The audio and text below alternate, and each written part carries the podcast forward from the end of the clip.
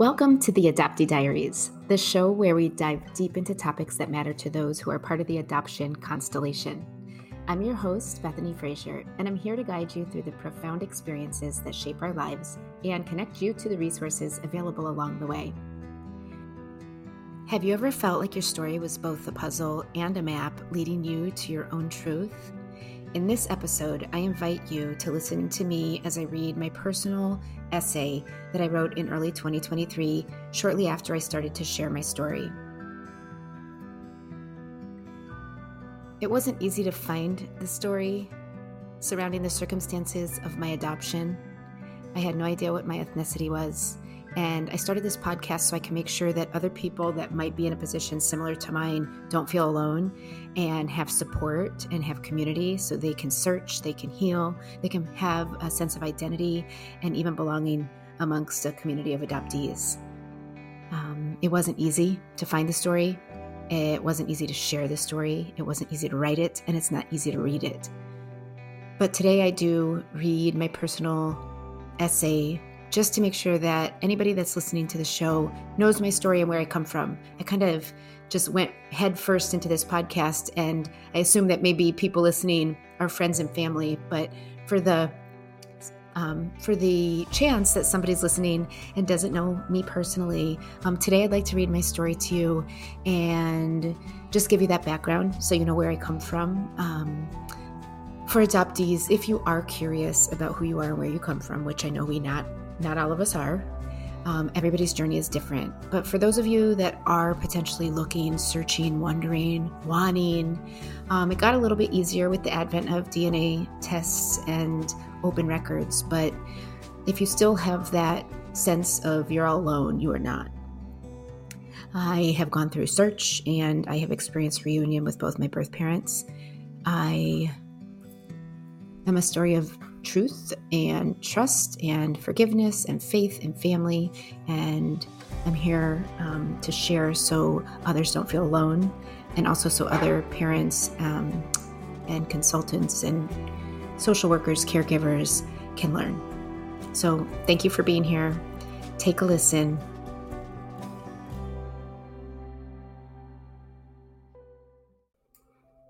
At 43 years old, through an ancestry search, I found more than my DNA. I found family and that freedom type of forgiveness that usually only comes from what feels like an impossible combination of acceptance, release, and grace. Just like the scattered pieces of a mosaic, I received broken and incomplete pieces of information throughout my life whenever I asked about my ethnicity and the circumstances of my birth that led to my adoption. I can't recall a time when I was not searching, longing for something that was missing.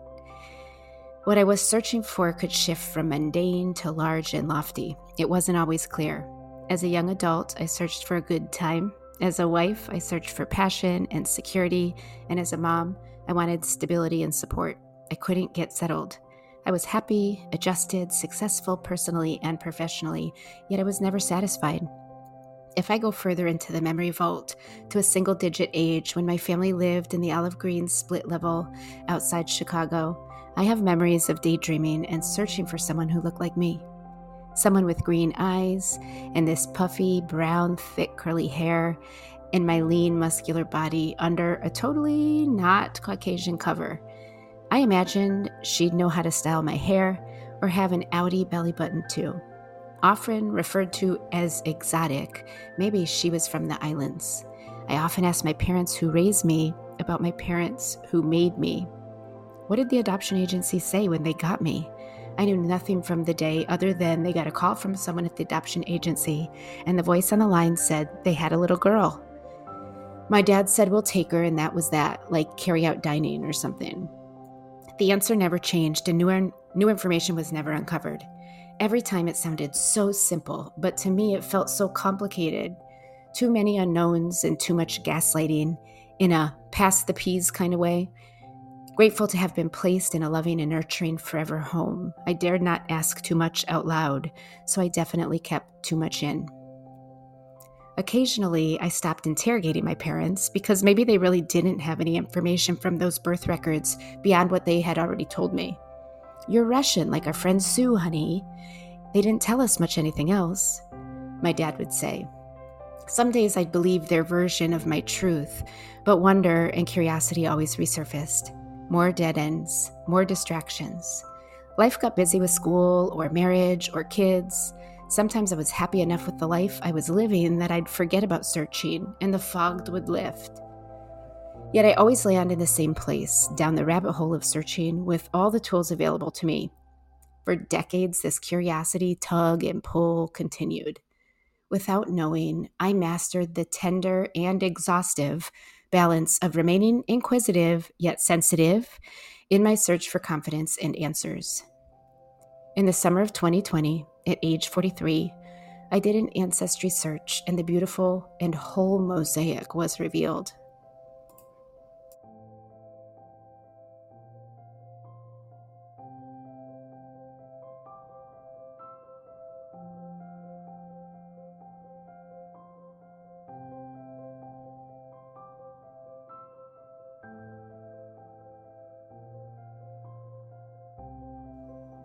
Over 40 years ago, on a fall October night, a pint sized young woman started to feel contractions. The youngest sister of three gave birth to a baby girl and named her Angelina Marie. The young mother was barely 19 and white. The father, a few years older, was black. The girl's parents, now grandparents, gave their daughter an ultimatum get rid of Angelina Marie, or we'll get rid of you.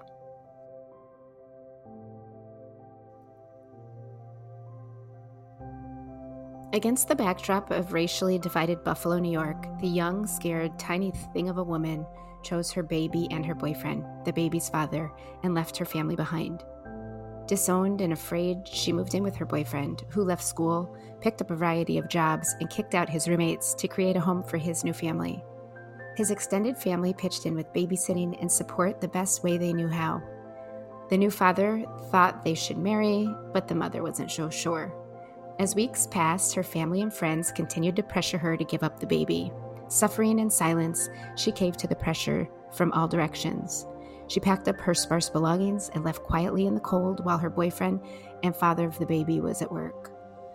The young father came home after another long day at work to an empty house. No baby, no baby's mother, and no clue. In a frantic search before cell phones or social media or Amber Alerts, the father tracked down the mother and learned Angelina Marie, his baby girl, was taken to a neighboring town's social services office and placed for adoption. The circumstances surrounding Angelina's birth were captured in paperwork archived in New York, a closed adoption state at that time. The yellowing paper held the secrets of my identity, and it would stay sealed as if it was daring me to be bold enough one day to figure it out on my own. I was the baby described in the paperwork, deemed special needs because I was biracial, although that piece too would remain archived. After a few weeks in foster care, I was placed in a loving Christian, Caucasian forever home and never told I was considered special needs simply because of my mixed race, only told I was Eastern European, from Russia specifically.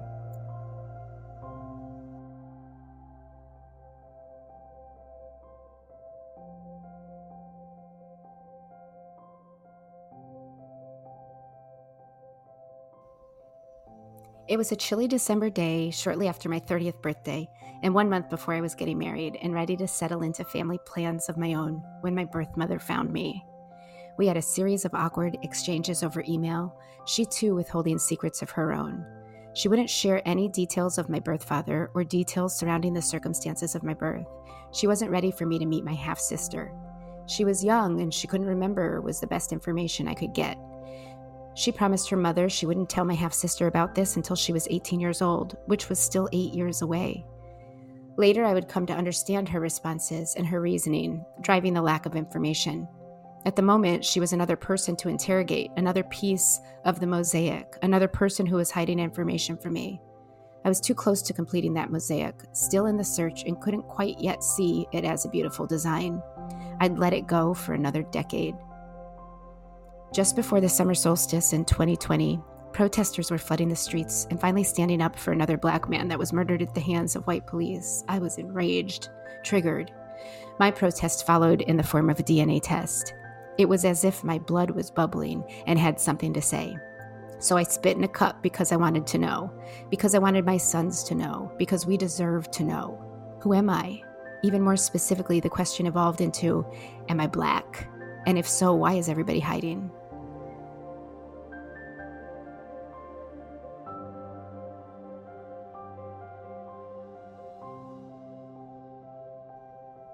One month later, I got my results.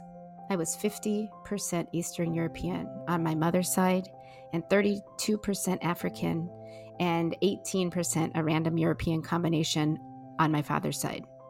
For the next 72 hours, I'd put together my virtual family tree. A few months afterwards, I met my birth father, who filled in the blanks with the broken pieces. I stepped back at last, and before me was a beautiful mosaic.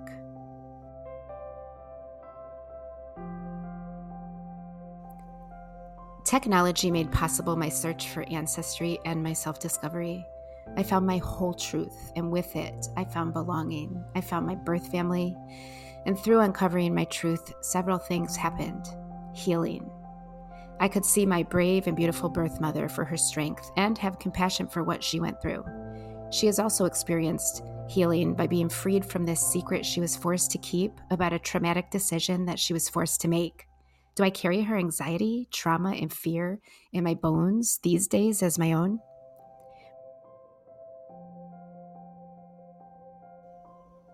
My broken and brave biological father was able to begin healing through a reunion with his firstborn, who was taken from him in secret, along with his rights and because of his blackness.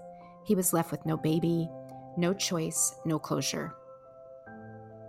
My father who raised me died last year. The man who nurtured me, protected me, and educated me, whose toes I'd stand on whenever a Billy Joel song came on. I was the sparkle in his eye, and my name was etched on his heart, and I drove him mad with my sass. My father was the first man I loved, and from him I learned to love. I was alone with my dad when he died. I wrapped his arms around me and curled up in bed next to him. I snuggled into his chest and wept. I washed his hands and face and repeated messages of my love and gratitude for the life that he provided me until the very end of his own. When Dad's big heart finally stopped and he took his last breath, I was filled with so much gratitude. I then began the painful process of grieving. Because adoption is layered and nuanced, the discovery is too. The next layer is one I didn't expect.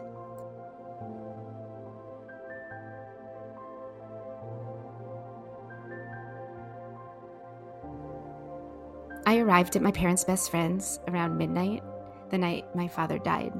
We stayed up late together talking about all the things up to and including the past year. We decided the pandemic probably took a big toll on my father's health, along with so many years of caring for my mom and her dementia. My aunt and uncle didn't know about my DNA search, so I pulled up the results in their kitchen. Honey, we knew, my aunt said. What do you mean you knew? Nobody knew. I just found out and I'm 45 now. Certainly, she meant we knew, as in we assumed I was mixed with something like most everybody else that had met me, but that wasn't what she meant. In my father's death, I learned the truth. Dad, likely mom too, knew the whole time. In December 1976, my parents got a call from the adoption agency with the news of an available baby girl with one caveat. You need to come see her, offered the distant voice on the line. Because I was biracial, special needs, the agency wanted to make sure that these adoptive parents, desperate to have a baby, would still be accepting of that baby if she wasn't white. Does she have three eyes? My comical father asked. The voice on the other end assured him two eyes, and that was all he needed to hear. My aunt's revelation of that moment was also the revelation that my parents knew I was a biracial child. After decades of inquiring, why do I look different? Do you think I'm black? Do you think I'm mixed? Why would people call me the N word? Now I was asking, why did my parents hide the truth?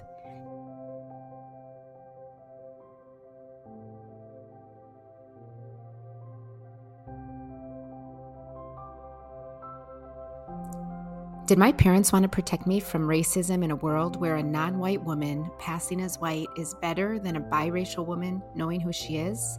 Was I, in my beautiful biracial truth, not enough? The adoption constellation is made up of many relationships that can be beautiful, complicated, and fragile.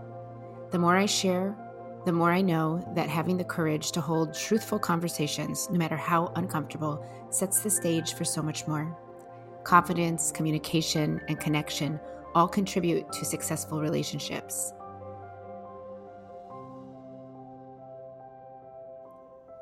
It's been decades and decades and decades of secrets, of hiding, of misinformation, disinformation, in some cases, just downright lies. It's also been a lifetime of love, of support, of privilege, of opportunity. In my case, it is both for me. It is love and it is hurt. Nobody helped me find my truth. Nobody would tell me the truth the whole time that I was asking. And nobody should have to ask so many questions and have to dig so long and so hard to find out who they are and where they come from. I share my story because there could be another adoptee out there with any feelings similar to mine, and they need to know that they're not alone. I share my story because there could be another family out there looking into adoption as an alternate way to build their family, and they need to know they have to be honest. They cannot parent from fear, they cannot parent from guilt. They need to parent from a place of truth and trust their job is well done.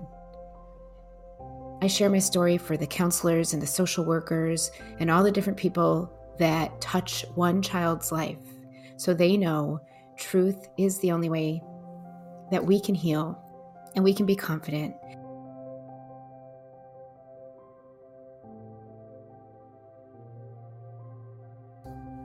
This episode isn't just about me and my journey, it's about your journey too. It's about the stories that we tell ourselves the truths we seek, and the connections that shape us.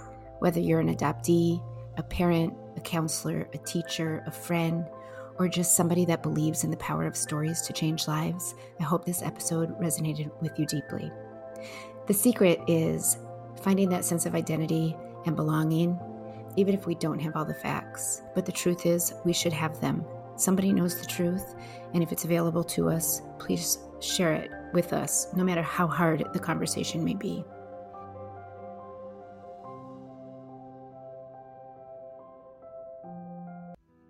If you enjoyed this episode, don't forget to subscribe to the Adoptee Diaries podcast and stay tuned for more inspiring stories and discussions. As always, if you have any questions, comments, or suggestions for future episodes, we would love to hear from you. Feel free to reach out to us through our website or social media platforms. Thanks for joining and see you next time.